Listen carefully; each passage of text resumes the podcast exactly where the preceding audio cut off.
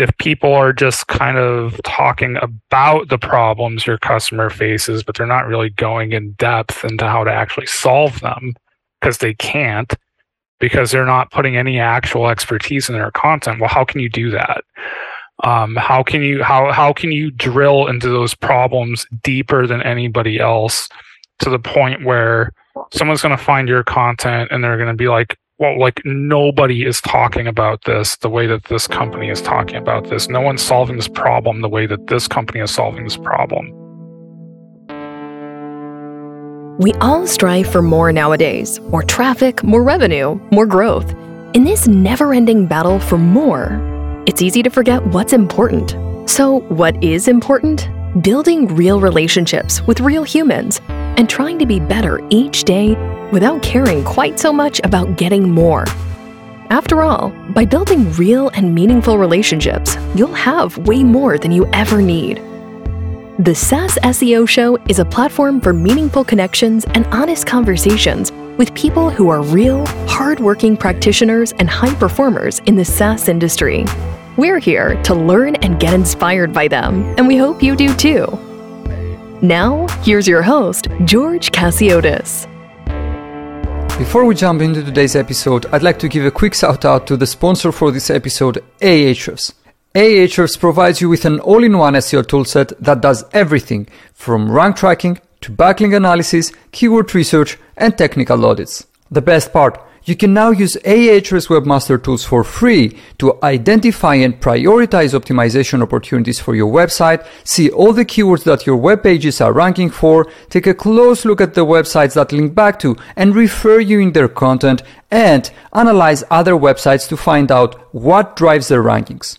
Visit ahrefs.com slash AWT and sign up for free.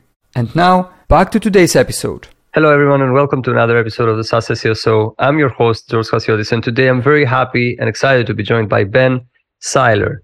Second time at the podcast, uh, but I will give the introduction once once again uh, because some things have have changed since the last time.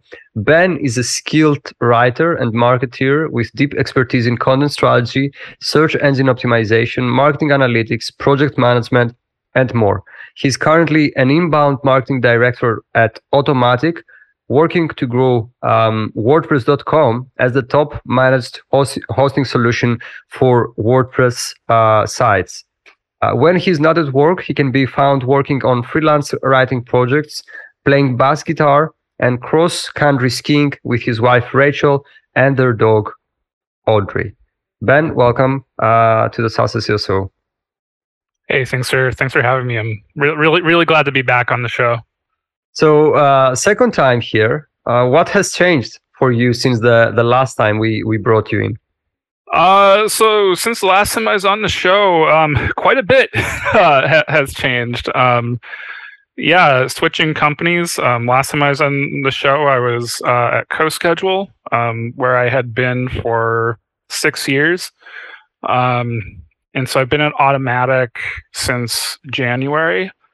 Um, and it's just been a whirlwind uh, since then. Um, just a lot of uh, learning a lot in my new role, and as, as I was saying before we uh, before we started the interview, I I'm about 10 months in and I'm just now kind of starting to feel like I really understand what I'm doing. um, just going from like a, a small startup um, you know, where I think our head count is about 60 people total over at CoSchedule. Like we have more than 60 marketers total at Automattic. Um, so just the, uh, you know, the just, just getting used to kind of operating at a at a completely different scale has um, it's been a really it's been a really good challenge, but it's been um, and it, has been a lot of fun. I'm really fortunate to get to work with a lot of world class talent. Um, on a product that I really believe in.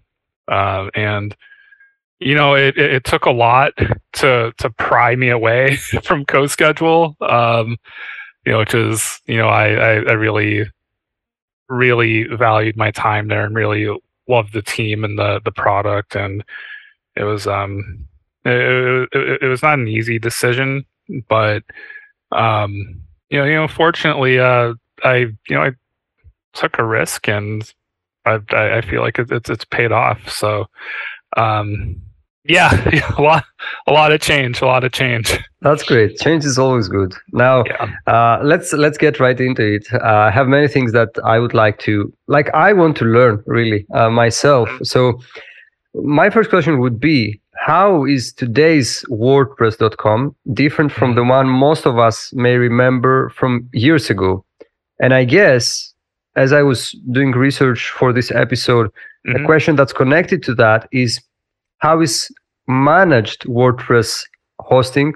Uh, what is uh, you know uh, managed uh, WordPress hosting, and how does it contribute to that change of what WordPress used to be and what WordPress is today? Sure. So I'll do the best I can to answer this question as accurately as I can in a way that should hopefully be easy for people to understand. Because, um, you know, sometimes when we uh, get into the conversation around um, like the differences between WordPress.com versus .org and um, you know shared versus managed hosting and these kinds of things, it um, it starts to get like a little bit complex and i kind of start to feel like maybe i need like a flow chart to kind of like explain things um, but but i'll do the best i can. Um, so the, the I, I think um, and you know and this was true for myself you know even as i as i was um, uh, applying for my role here i think that a, a lot of people are familiar with wordpress.com as being like a um, like like a free or or low cost like blogging platform. Um or maybe also like a like a small business website builder. But um you know back back in the day um you know this was certainly the case like oh man like 10 11 years ago when i built my first website on wordpress.com um it, it was a, a, bit more limited than um, than like a uh, WordPress.org or what um, people might might call um, self-hosted WordPress. You know, is the term that people usually use. Um, you know, like you, you had a lot more limitations with with themes and what you could edit and your ability to use plugins and things like that. It was just a much different product. Um, and so the WordPress.com of today, however, is uh, it's it's a full managed hosting um, uh, product. Um, and so what that is is um, you know I'm going to try the I'm going to do my best to give you like a, a plain language explanation of what that means. But um, essentially, we help you get your WordPress website on the web, you know, online. Um, but we manage um, like all your updates. Uh, we keep your site secure. We um, provide really top notch customer support. Um, we uh, it, it's it, and, and it differs from um, you know I think with like shared hosting. Um, it's like there's like a server and then you kind of like share that space with lots of other websites um, with like a managed host like you get your own kind of slice of the pie so to speak or like your own like home on the web um, and so and you know with um, being a you, you know like a, a proper um, managed you know WordPress hosting service, like you can uh, use any theme you want. You can use nearly any plugin. Uh, there's a list of about two dozen plugins I think that um, are incompatible with WordPress.com. But the reason for that is because uh, they overlap or just like duplicate functionality that we have um, built in, and so they just there's some incompatibility. But you know, with over um, fifty thousand plus plugins out there in the WordPress ecosystem, like the twenty or so that don't work, you know, like that's pretty. It's, it's a pretty marginal number. Um, but yeah, um, hopefully that answers the question. Um, in, in a way that that's easy enough to understand. But um, you know, if anybody listening to this episode, like if they happen to have um, uh, you know more more questions about you know what what we have to offer and how WordPress.com is is different today than um, you know than what it used to be. Um, I would definitely encourage people to uh, you know find find me and, and and reach out. I'd be I'd be glad to talk. The thing is that this was you know what you described in the beginning of your answer is kind of the perception I had as well. I mean, I I thought I I still think about a WordPress as you know the the picture that you tried to to paint. So. Mm-hmm.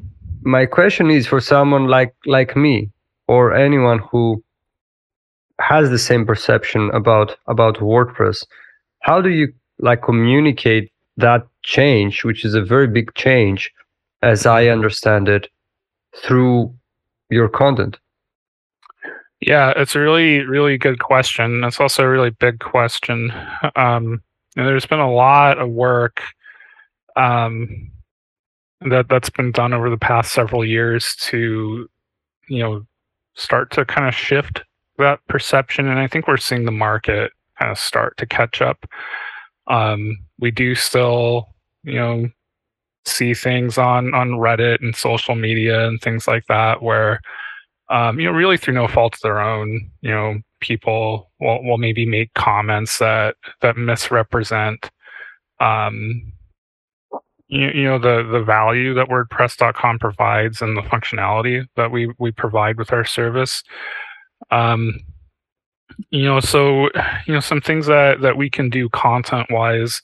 Um, you know, there's been a lot of change and a lot of um, evolution just in like messaging and positioning. Um, you know, obviously like um, pretty table stakes stuff like that. Like um, across our our website and our domain, and um, you see it and you can hear it in um, you know the way that leadership you know talks about WordPress.com. Um, you see it in um, you know like across social media and um, you know it's it, it's a big effort. It's you know it's hard to say that there's like just like one like simple kind of strategy you know it's kind of it's part of everything you know trying to to communicate what what wordpress.com is you know now and trying to combat um you know some of that uh um you know some of the, some of those outdated um, perceptions. You know something that you know I'm that that I've learned going from a startup to um, you know a more enterprise type environment is as as one person i'm a little bit further away you know from some of the um how some of the those decisions get made and things like that like a little bit um and also i'm still somewhat new to the role but um i can tell you like from my um just from like my perception it's you know, if I could answer that question as simply as possible, I would just say it's just it's baked into everything that that we do and that we communicate wherever we're communicating with people.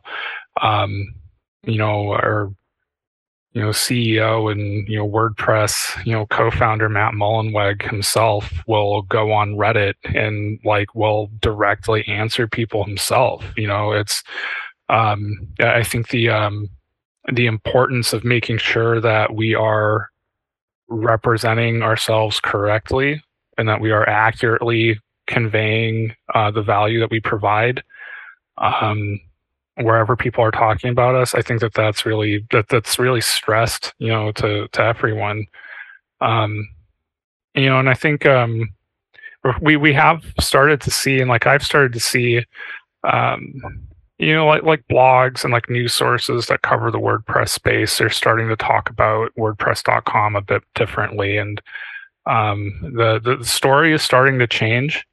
Um, I think like what it takes is just a lot of like takes a lot of effort on behalf of a lot of people, like delivering one message consistently for a really long time, and um, it's not easy. You know, it's it's a pretty immense challenge when you have a, a product with um, with, with global reach like what WordPress.com does, and with something that is almost ubiquitous with the internet itself. You know, that's um, that's that's been around for nearly two decades. It's um, it's it, it's it's it's an interesting challenge, and um, I, I, don't know. It's a really fun thing though to get to be a part of. It feels um, it I, I feel very privileged to get to be a part of it.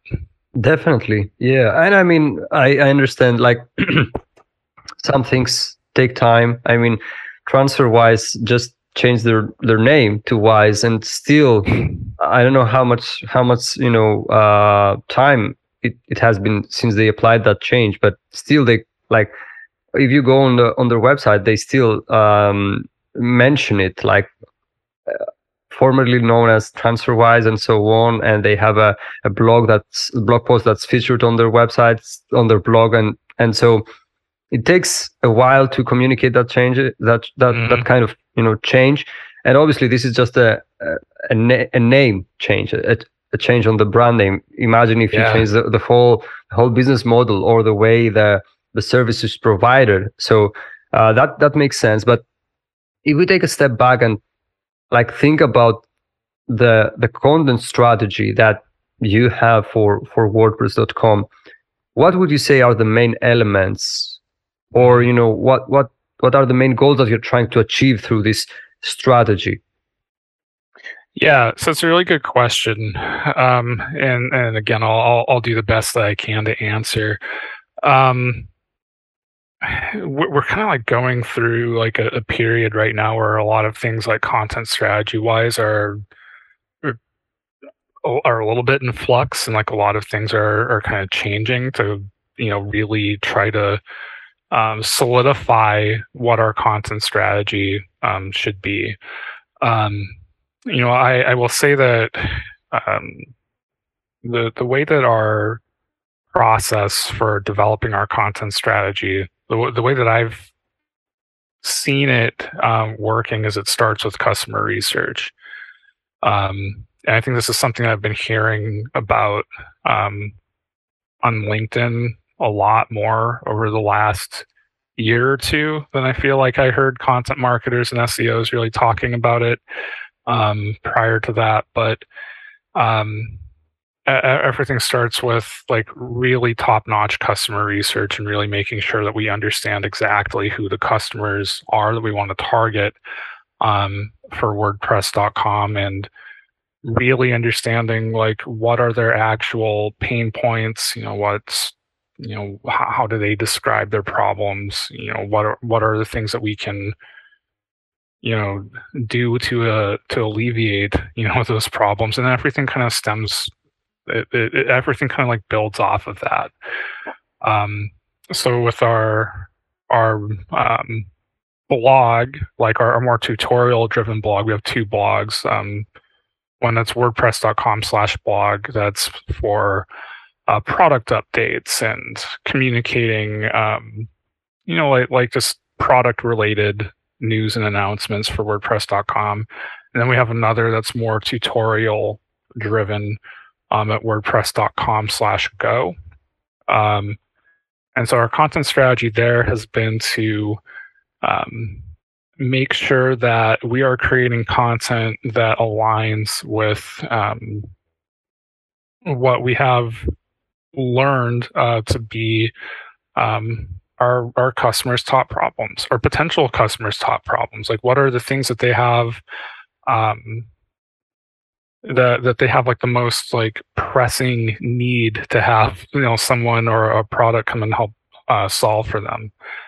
And so uh, it, has been it, it's still pretty early going um, at this point um, just because a lot of things have uh, changed with regard to um, uh, like team structure across like our marketing division.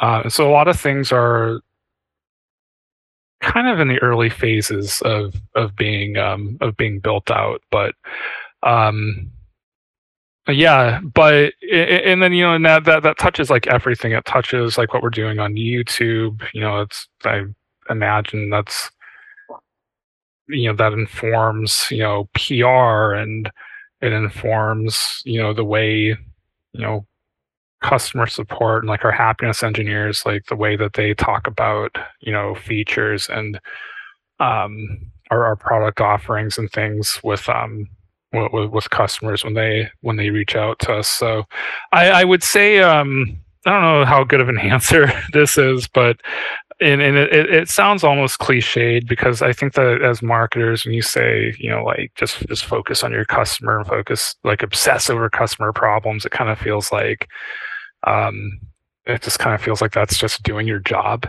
you know, like that's not that that's not this groundbreaking, you know, kind of um you know, you know, kind of thing that's like new by any means, but um and you know, and I and, I feel like when I was at CoSchedule like they and and and we, you know, when I was there, like um really put a, a lot of work into really understanding who the customers were and like really getting a very ha- having a, a very clear idea of really who like the ideal customer was.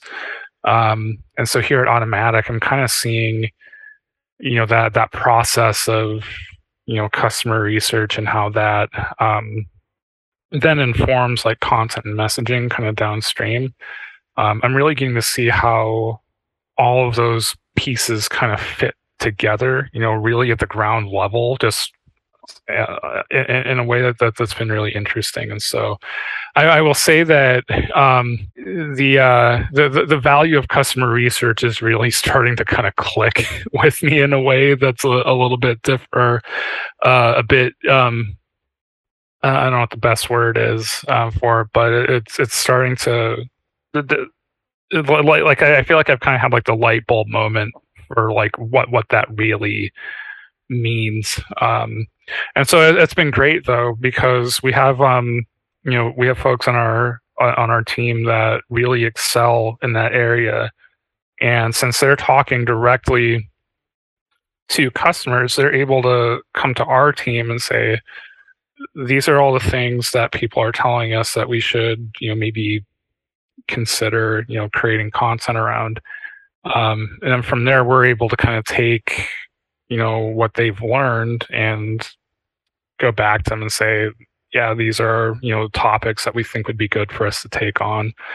Um, and so from there, we've been using that to kind of inform like a fairly typical like topic cluster, you know, type driven, um, you know, like SEO content strategy, and that's um, a big part of what I personally have been focused on.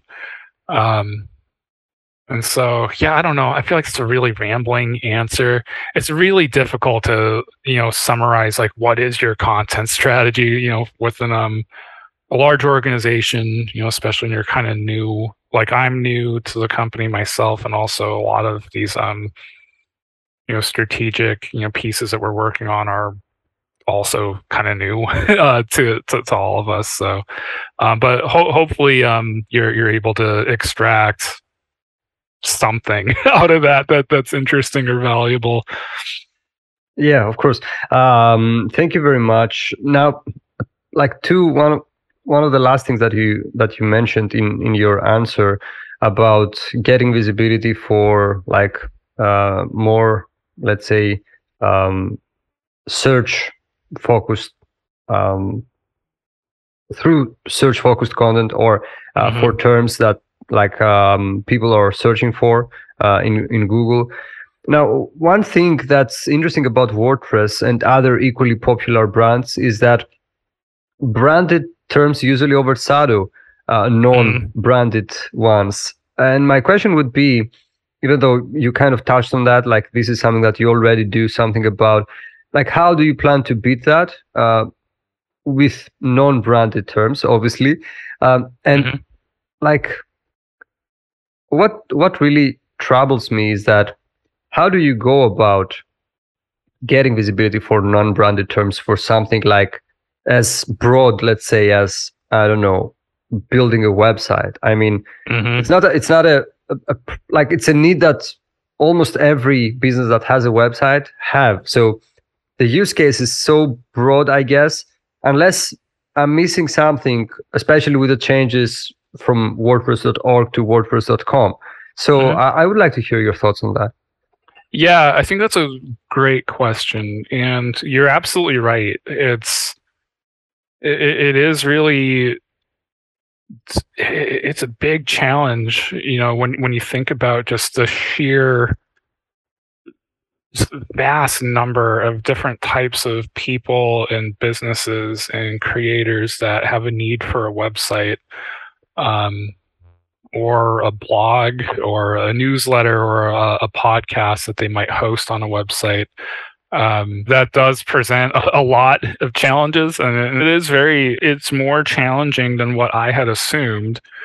Um, you know for for enterprises and for for large brands to effectively compete um, for um, non-branded search terms and you know i think that part of this is just my opinion. I think part of the reason why um, that that's the case where um, you know large brands obviously dominate branded search terms of searches for things that directly pertain to their product and uh, maybe struggle um, in non-branded search i think is just because in larger organizations you have so many more stakeholders and just layers of decision making that things have to go through um, just to get things shipped. And in seo the ability to ship quickly is a massive, massive advantage. Uh, that smaller companies and startups are much more easily able to leverage because there's just less time from idea to execution uh, with a startup or in, in a startup environment. I, I, would say that's certainly been my experience in the past. Um, you know, before CoSchedule, I worked at an agency that worked worked with clients um, small and large and going from like working with like really really large companies where just nothing really moves that quickly um, to a startup where things move super fast it was um, I, it's it's it's easier to punch above your weight in some ways in a startup than it is um, to compete the way that you feel that you should be able to in an enterprise, which is um, something that that has um, that, that's a challenge that, that I, I, I didn't expect, but I think it's a really interesting one to to try to tackle. Um, so the way that you know we've been approaching that, I think like again, it all starts with it starts with your customer. Um, what um, you know what what what are their what are their actual problems that they're um, that that they need help with the most, and then from an SEO perspective, you know, what are the um, you know, topics or subtopics or things that you can kind of spin off, you know, from you know just like kind of taking the words that you know they use to describe their problems? Um, you might take like one little nugget of information and be like okay that's like five articles. And then and then at that point you start getting into your seo tools and figuring out the keywords and those types of things that you need to do to make sure that that content is easily found. Um, but you, you don't really start getting into that until you have like you know good customer research first. It's um you know, I, I think something that's interesting about that is like if you're if you just dive into whatever SEO tool it is that that is your preference, um, you might be able to get pretty close to what your most valuable keywords or topics might be just um, just through your own knowledge of your product and just like high level knowledge of um, or understanding of your your target customer base but when you're able to like kind of go like one level down from that um, it becomes much easier to um, understand what it would take to create a piece of content that's like really differentiated and that's going to stand out from um, a lot of other um, you know content that might already exist on a given topic because you have um, you, have two things. Like one, you're being told directly by actual people what the things are that um, that they need help with, and very often those things correlate very closely with keywords that you might not have thought to go you know, scope out in your keyword research tool or or whatever. And two, um, you can think about um, you know like like what are things that your tool can do or that your software or product can do to solve those problems in a way that's maybe in some way unique? And i think if you approach content that way rather than you know sometimes you know companies do where they start with the SEO tools first and then just kind of think about like just like looking at like what other people have already done and you kind of start going down that like old school kind of skyscraper you know kind of methodology um you know you, you find that that quickly becomes a race to the bottom and i think that even like large brands sometimes I, I, I see kind of succumb to that. You know, like like it, it's really, really surprising to me. And this has been surprising to me for years. And I'm not gonna like name names or call anyone out or anything like that, but you know, in a lot of cases, like the content that you come across from like the big brands doesn't really seem to have the same perspective or passion or firsthand, you know, like expertise or any of that that you find in a lot of cases with with, with startups. And I think that a big part of that, I think, is like when you're in a larger organization, the actual marketers like doing the actual work they're further away from the customer you're further away from decision making you have just layers of of, of hierarchy um, that every decision's got to go through you know before it maybe even gets to like you know the person who's actually like executing uh, the work. And so i think for us you know something that you know I'm I'm I'm hoping we're we're really able to capitalize on is that we don't have as much friction as most large organizations do just um, by virtue of, of, of the culture and you know the the philosophies that we kind of apply to how we approach our work at Automattic. It's a very atypical company in a lot of ways. And so that's really a benefit uh, to us because it, it's easier for us to kind of function like a startup that has like enterprise level resources um, than it is for like a typical enterprise just because um, you know our, our structure is fairly flat you know we you know we, we prioritize shipping and testing and iterating and you know I, I think as much as you know enterprises might kind of pay lip service to those things, it's just functionally very, very difficult.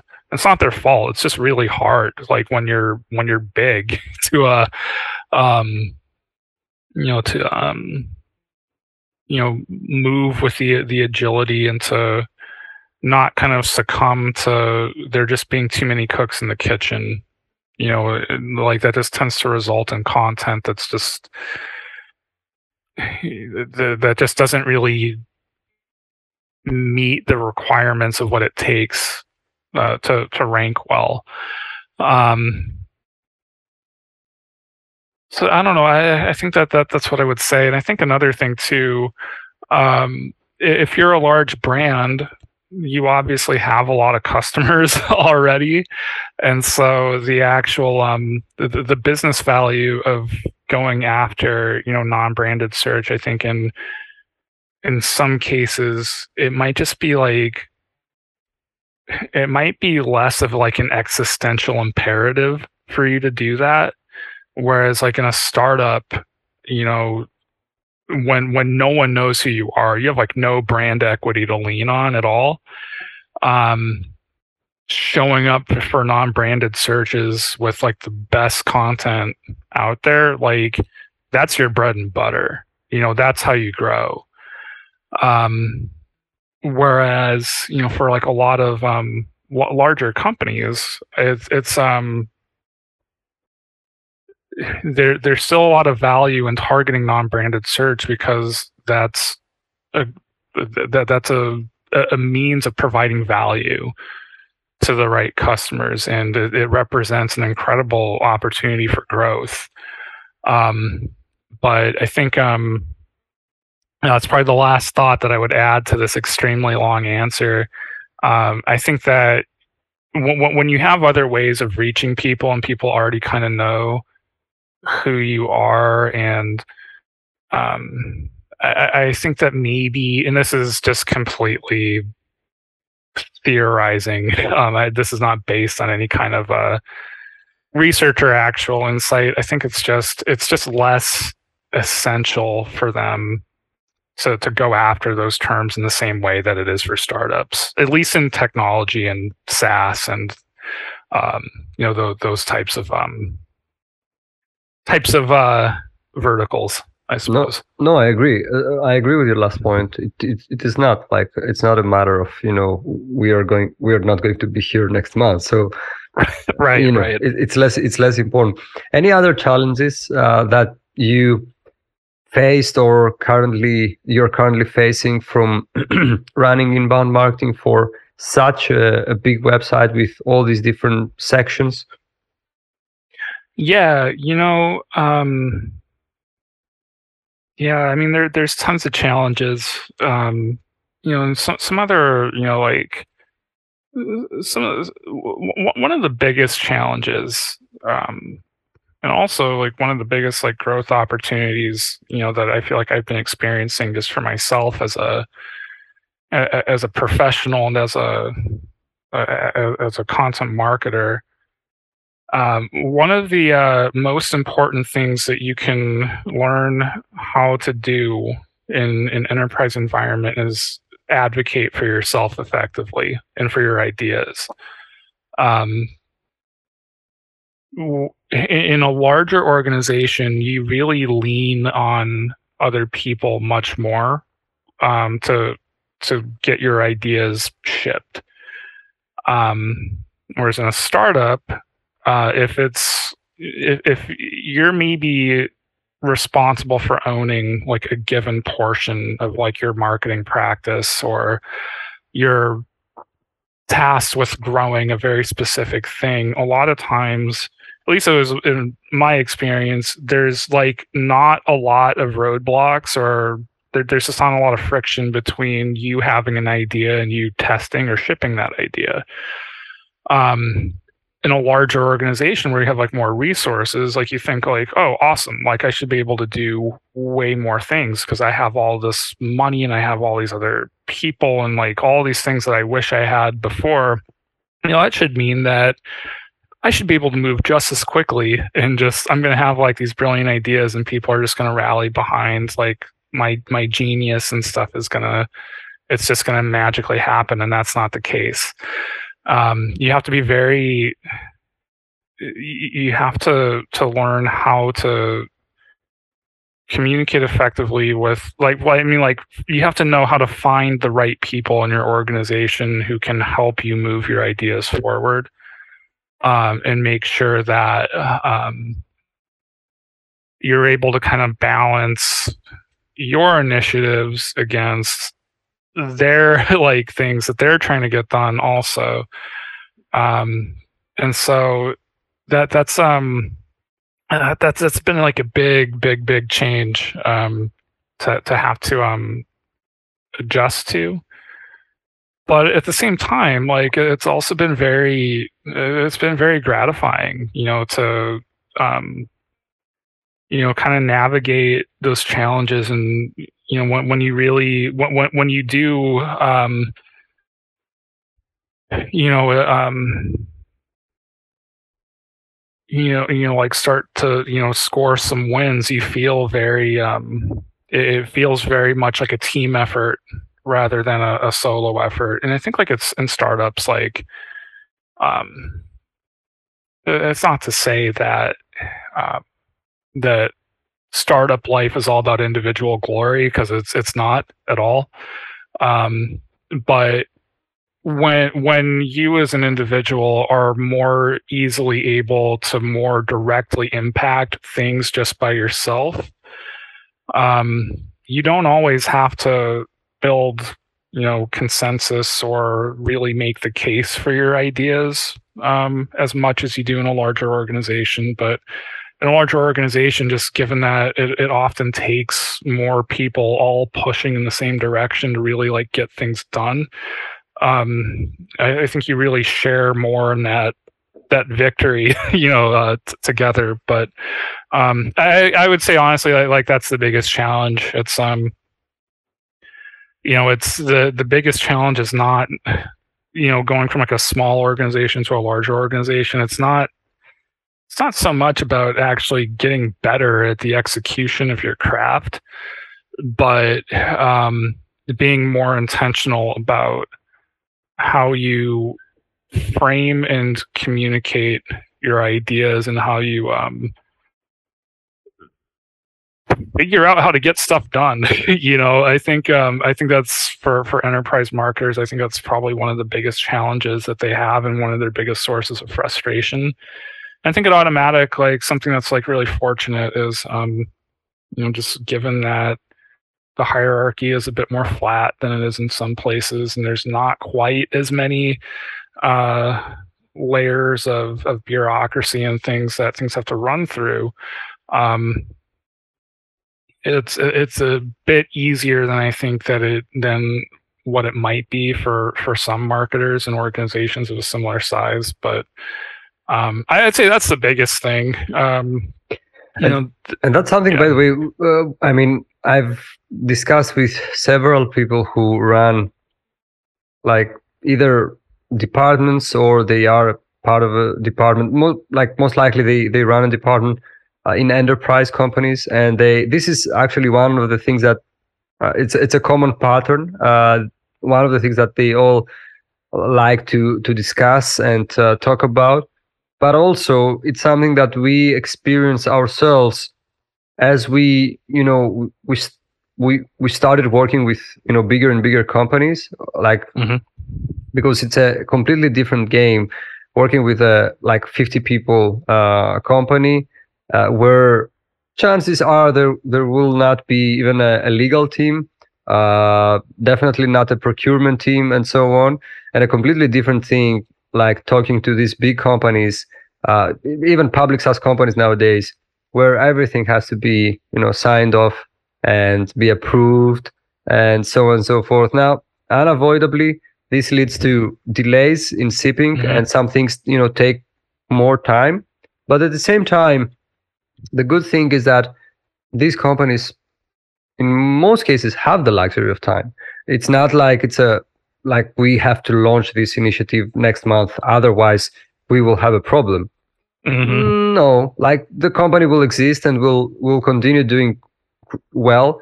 Uh, so they have the luxury of time, and they they I mean, but of course, no one likes having an idea and see this this idea going live. I don't know in in nine months from the the initiation of the idea or the inception right. or whatever. So uh, I, I think the best thing is to have a balance, I guess.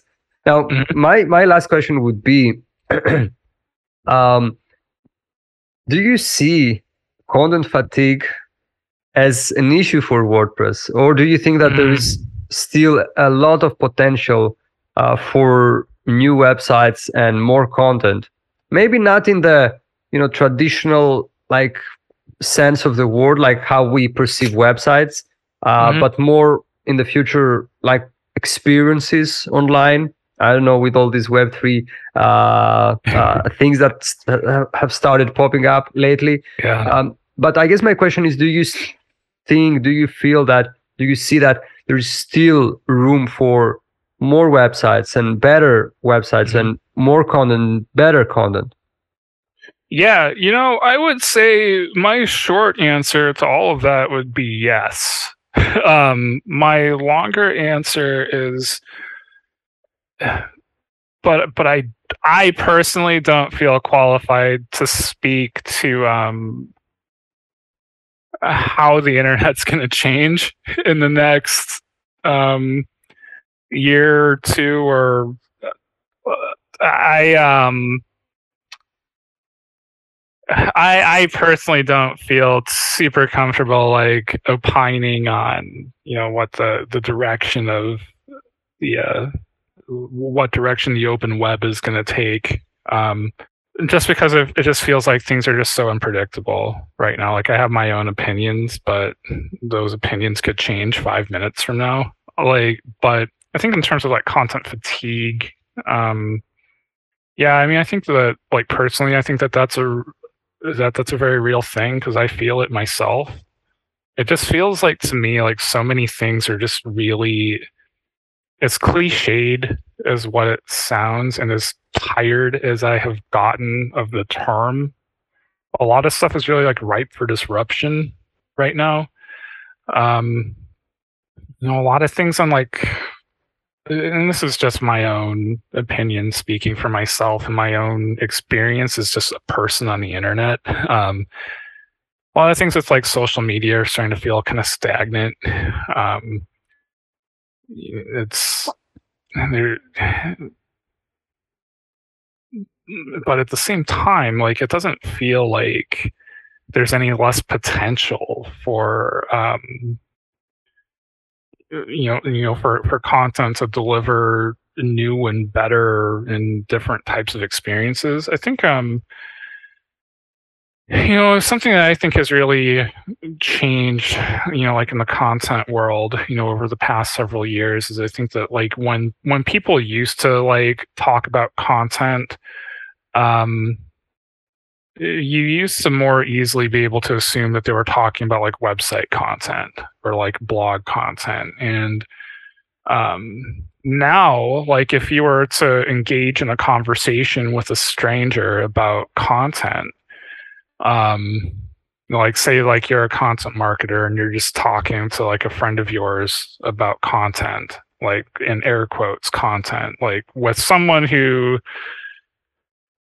does not have anything to do with marketing or content marketing or anything like that. Like content to them might mean like what's on Netflix. You know, it might mean um it might mean TikTok. It might mean like a Substack like type newsletter or something like that that they subscribe to. Like all of these things are content. I think that like a lot of like content marketers have always kind of known that and like I think have had like a more holistic understanding of what content is but i think i think especially this could just be like a bias that is maybe inherent to those of us who are um maybe a bit more specialized in seo um you know i think if anything just just so much stuff has just got to be better you know like i'm really worried about um so to, to kind of like go back to like the, the content fatigue like the the fatigue portion or that that word like in your question. Um, maybe to kind of narrow the scope of the conversation down to how it pertains to you know the the SEO side of the content marketing world um, yeah, I think people are super burned out on the stuff that Google provides to them. And like Google has like gone through periods in the past where um you know whether it's because of spam or just product updates to Google search where um you know people have complained about just like their results just like getting worse and like i think that google's done a pretty good job of responding uh, to those complaints over the years and um, whether that's meant cracking down on spam or making decisions that help get answers to people more quickly. Um, but i mean like right now in I think like in the B2B like content marketing space, you kind of see like B2B marketers talking about this in terms of what it means for this like B2B SaaS content. Um, but but like a lot of the complaints that like people make about like um, like B2B content that is typically surfaced through Google search just being like very unoriginal you know, very dry, very copycat like yeah. in nature. That's true across so many different um, niches. Like when I think about just like my own like personal interests and hobbies and things like that, that I go online and um, might be seeking out content for, um, like whether that's like guitars or things like that that I'm um, interested in. I, I see a lot of the the, the same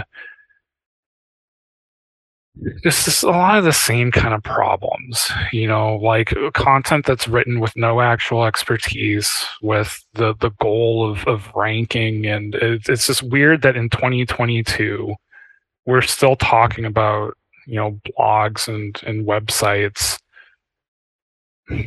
just producing content that's clearly just meant to rank and doesn't really provide value. And unfortunately there's a lot of things that work for SEO that don't really work to provide a good user experience. And so um, you know what I've seen like and I'll just say like I, I think that like um, music gear is a good example of this. I've found that rather than going to Google or if I use Google at all it's just to get to Reddit or it's just to navigate from Google to YouTube to go like watch like videos just because I'm lazy and it's force a habit to go to Google. But I'm not actually getting as much like value out of Google itself. And part of it is just because the nature of, of SEO and the way that things tend to get gamed. Um, and part of it is because um, just finding like for certain like queries i think that people are discovering that you get better answers from other people than you do from brands or from publications. Um, and so that's why people go to, to reddit to, to quora to um, like maybe they, they find like youtube creators that they really like and just subscribe to their channel so yeah, I mean, I think content fatigue is a very real thing. I have a lot of concerns about how all these AI products are just going to kind of accelerate a race to the bottom. I don't think that they have to do that. I think they have lots of valid applications, but I am really worried that the way that people are actually going to use them is just to make more skyscraper stuff more quickly, and it's just going to flood search results with um, more of the kind of content that I think is just kind of wearing people out. And like Google is actually, um, you know, I saw something recently, and maybe you saw it too. I think it was over the summer. There was an article that I think it got shared on like Hacker News or something like that, and it like drove so much traffic it like crashed the guy's website. Um, but he posted something about how um, about how like reddit was effectively just kind of um, i don't know the best way to put it but it, it was kind of like starting to replace google you know for a lot of people for like a lot of types of searches. And i think um saw something more recently about um, Google doing something to better source um, questions that are like being or like content that was um, just being like created by individuals answering questions rather than like brands or like publishers answering questions. And i thought that that was really interesting. And i think that that really um, that that kind of like shift um, I mean, I think it really speaks just like content fatigue being a very real thing. It's just we're we we've been. I personally have just felt like I am just tapped out on reading any more typical SEO'd up type content and it's disappointing because i think that like a lot of like seos and content marketers like they're very smart very creative people um and like like it's an industry we can do a lot better um but I, I think um, if I could leave like listeners with like any kind of practical advice, I would think um, I, I would say the the changes that you can there, there are changes that you can make to your content to try to beat content fatigue that don't have to mean like dramatically like re-envisioning everything about how you approach your work. Um, like SEO isn't dead. People haven't stopped using Google to go get help with, with problems or to find answers for things. Um, it's just that um, the the kind of like old school methods of just regurgitating the same things slightly better. I think they're maybe finally starting to reach a point where that stuff is really starting to not work anymore. Um, and I think that's going to force people to um, and force marketers to to get more more creative, to get more customer centric, to get more um, you know start start to think about what they can do that's additive to the conversation around a topic rather than just repeating what's already been said. So I guess if anyone's listening to this and you know any of this is resonating, I think there's a few things. Like if you wanted to try to like change up your approach, like if you're like maybe starting to feel a little bit guilty because you're like, oh yeah, the content that I'm working on is this kind of like copycat skyscraper stuff. And I've produced a lot of that kind of stuff myself. So I'm not I'm not blameless in contributing to this problem um, over the course of, of my career. So I'm, I'm not calling anyone out. Um, you know, I, I understand the, the the pressures that everyone is under. That kind of like leads to you know people leaning on that approach. But if you, if you want to try to to break yourself or like wean yourself off those tendencies, um, I think the first thing that I would recommend doing is um, you know, kind of take your focus off of content and SEO for a little bit and just think about your customers and think about their problems and think about them very deeply. You know, like figure out what you can do to talk to customers yourself, talk to people in your organization or your company that interact with customers very directly um, you know, not all companies are going to have people who are actually like devoted to customer research, but you probably have like salespeople, you have support people, you know, that talk to customers. Like, just ask to like, if you can, just like ask, like maybe even if it's just once a week, sit in on a sales call, read some support tickets, you know, do and, and make that make that an ongoing habit make make that an ongoing part of, of just what you do you know as, as an seo or as a content marketer. I think from there um kind of like start like when it comes to like actually like mapping out like a content strategy or planning your content calendar you know maybe just start focusing more on the things that you hear those people telling you directly rather than just going after the keywords that might represent the, the greatest opportunity to drive the most possible traffic. Um, and just kind of like use that customer research maybe just to narrow your scope a little bit. Um, and then start drilling into ideas and things um, you know that um, that that you know that people are are searching for in Google. And you know what what'll happen or what might happen and something that might surprise you because it surprised me is that you start to find that a lot of those things have a lot of search volume because they're very pressing problems for people. Um, and if you hear that directly from your customers, you'll probably see it reflected in your SEO tools too. So it's not like saying like, well, just ditch SEO, like don't do keyword research. It's just do some basic due diligence, you know, before before you start um, jumping straight into to keyword research and things of that nature. Then from there, I mean, like you can simply like ask yourself, like within like those topics, like what are what what are people not saying about this topic? What are the unmet needs?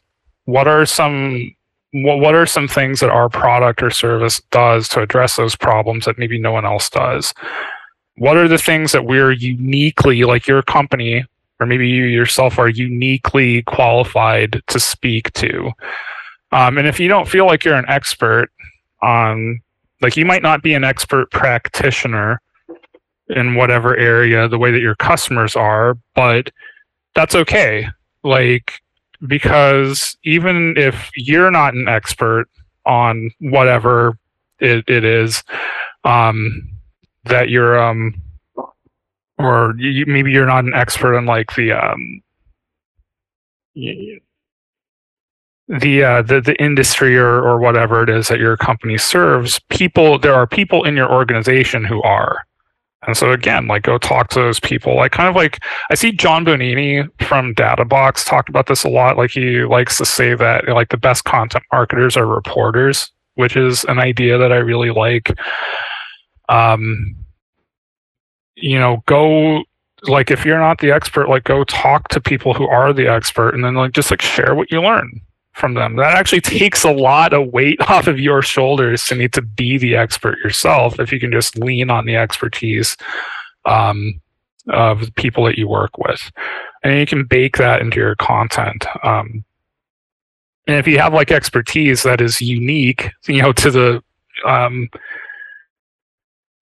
to uh, um, know, like like if you're kind of like sourcing, you know, like your your your advice and your your data and things that you work into your content from you know people who really are experts, then you don't have to lean on just trying to rewrite stuff that that other people have already have, have already written. Because a lot of times that stuff is wrong and it gets repeated because people are just copying one another in this like endless cycle. It's just like a snake eating its own tail. Um, and um, you know, lastly, I would just like just like like look at what what content you know currently exists to serve your audience, and just um, think about like, well, how how could you change your approach? So one way you could do this, there's like want some examples. Like if everyone is writing list posts, could you give people a process to actually come up with their own ideas rather than just borrowing ideas that people are giving them? Um, if people are just kind of talking about the problems your customer faces, but they're not really going in depth into how to actually solve them because they can't, because they're not putting any actual expertise in their content. Well, how can you do that?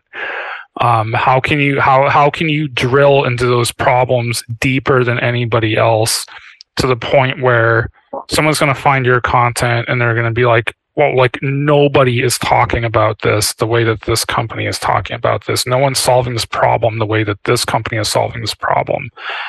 Um, you know, how how can you kind of like take like you know the things that your customers are telling you directly and like get their own words into your content so when people come across your stuff they feel like they're hearing their own thoughts repeated back to them but with like actual solutions tied to it um, those things are all really basic. You know, I think like if you were to talk to like a lot of business owners, like they might like wonder why the content marketers are hiring aren't already doing those things because it's that's that's what the job should be. Like it shouldn't just be just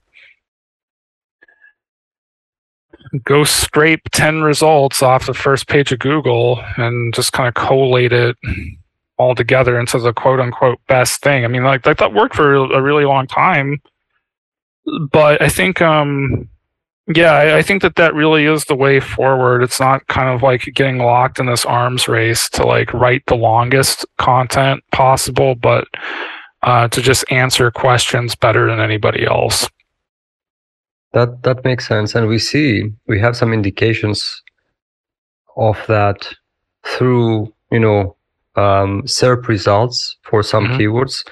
Um, uh, just the other day, I was using one for a webinar. I think it was designer developer collaboration, where you, you will see that some of the results in the top 10 are uh, from like websites, brands, whatever, that kind of demonstrate uh, actual expertise. Uh, mm-hmm. One of them, uh, if I can recall correctly was designer developer collaboration sucks here's how to fix it or something like that you know mm-hmm. and so we we we see some um, and this is a great thing i think that this is where things are are are heading towards uh, because there's obviously there has been an abuse of you know like tools and stuff that generate content or that generate recommendations you know based on the content that ranks in the top 10 or top 30 or whatever.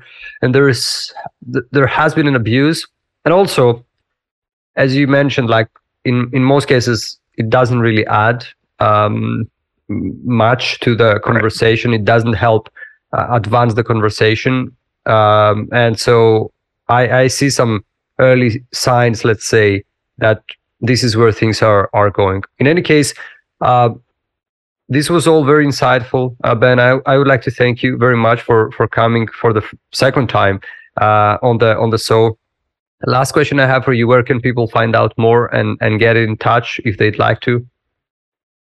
Uh, yeah, I think if uh, if people are interested in WordPress.com and seeing what might have changed since the last time they had ever thought about WordPress.com, um, uh, I would definitely encourage them to to go check out um, you know no check out our website and just um, you know see see what we have to offer. Um, maybe take it as an opportunity to spin up a new site for yourself or that side project that maybe people have uh, been talking about.